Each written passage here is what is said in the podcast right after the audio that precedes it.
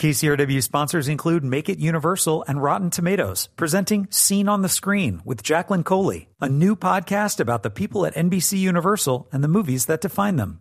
Available wherever you listen to your favorite podcasts. I'm Joe Morgenstern, the film critic of the Wall Street Journal. Don't expect to see a lot of New Zealand's natural beauties in Eagle vs. Shark. This is an endearingly odd romantic comedy, a debut feature by Taika Waititi and it takes a good while to move outdoors from the fast food restaurants, video arcades, shopping malls, and multiplexes that constitute the unnatural habitat of its preternaturally shy lovers. Still, other beauties emerge, even though one of the lovers suffers from deeper than comical alienation and the other from life threatening naivete. The title comes from costumes that the unmatched pair of misfits wear to a horribly tacky dress as your favorite animal party. Jermaine Clement's depressed video clerk, Jared, shows up as a forlorn bird of prey.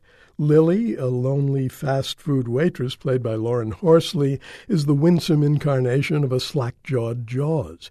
The movie is sometimes arch, but it's consistently affecting, and it shares the deadpan aesthetic of Napoleon Dynamite and Ghost World. Yet Eagle vs. Hawk has its own distinctive style, partly thanks to whimsical little interludes of animation, but mainly because it ties blithe absurdity to a rock bed of emotional truth. The truth about Jared has to do with the notion of depression as anger turned inward with nowhere to go. Napoleon Dynamite was an angry kid, but his anger was diffused by his dorkiness. Jared is a rageful young man who swings between scary and hilarious. If this weren't a comedy, we could be watching the evolution of a random shooter. The truth about Lily is bottomless need. We see a radiant beauty with wide eyes and a cockeyed smile that could melt the hardest heart. Lily sees herself as undesirable, yet she keeps hoping for the better, if not the best. Lily is the movie's heart, open and heedlessly giving. Life, she says, is full of hard bits, but in between them is some lovely bits. The movie is full of lovely bits, and in between them is a story about people paralyzed by anger and stored up hurts.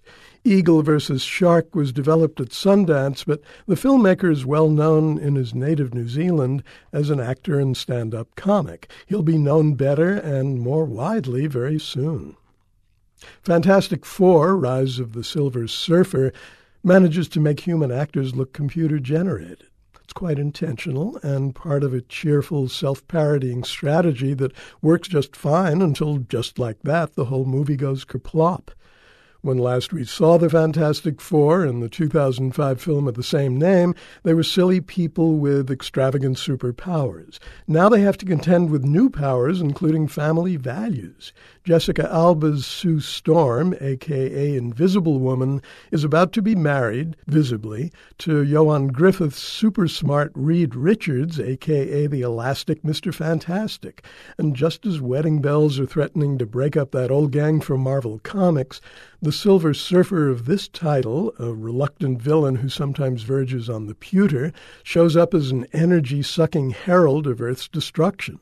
What follows is pretty good fun, more fun than in the original, punctuated by some lines of admirable awfulness. Among my favorites are Reed's joyous declaration I'm one of the greatest minds of the 21st century, and I'm engaged to the hottest girl on the planet.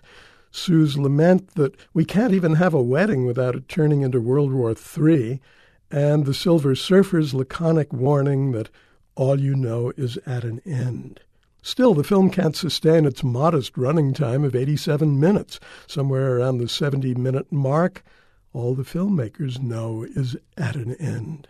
I'm Joe Morgenstern, the Wall Street Journal's film critic, back on KCRW next week with more reviews. KCRW sponsors include Make It Universal and Rotten Tomatoes, presenting Scene on the Screen with Jacqueline Coley, a new podcast about the people at NBC Universal and the movies that define them.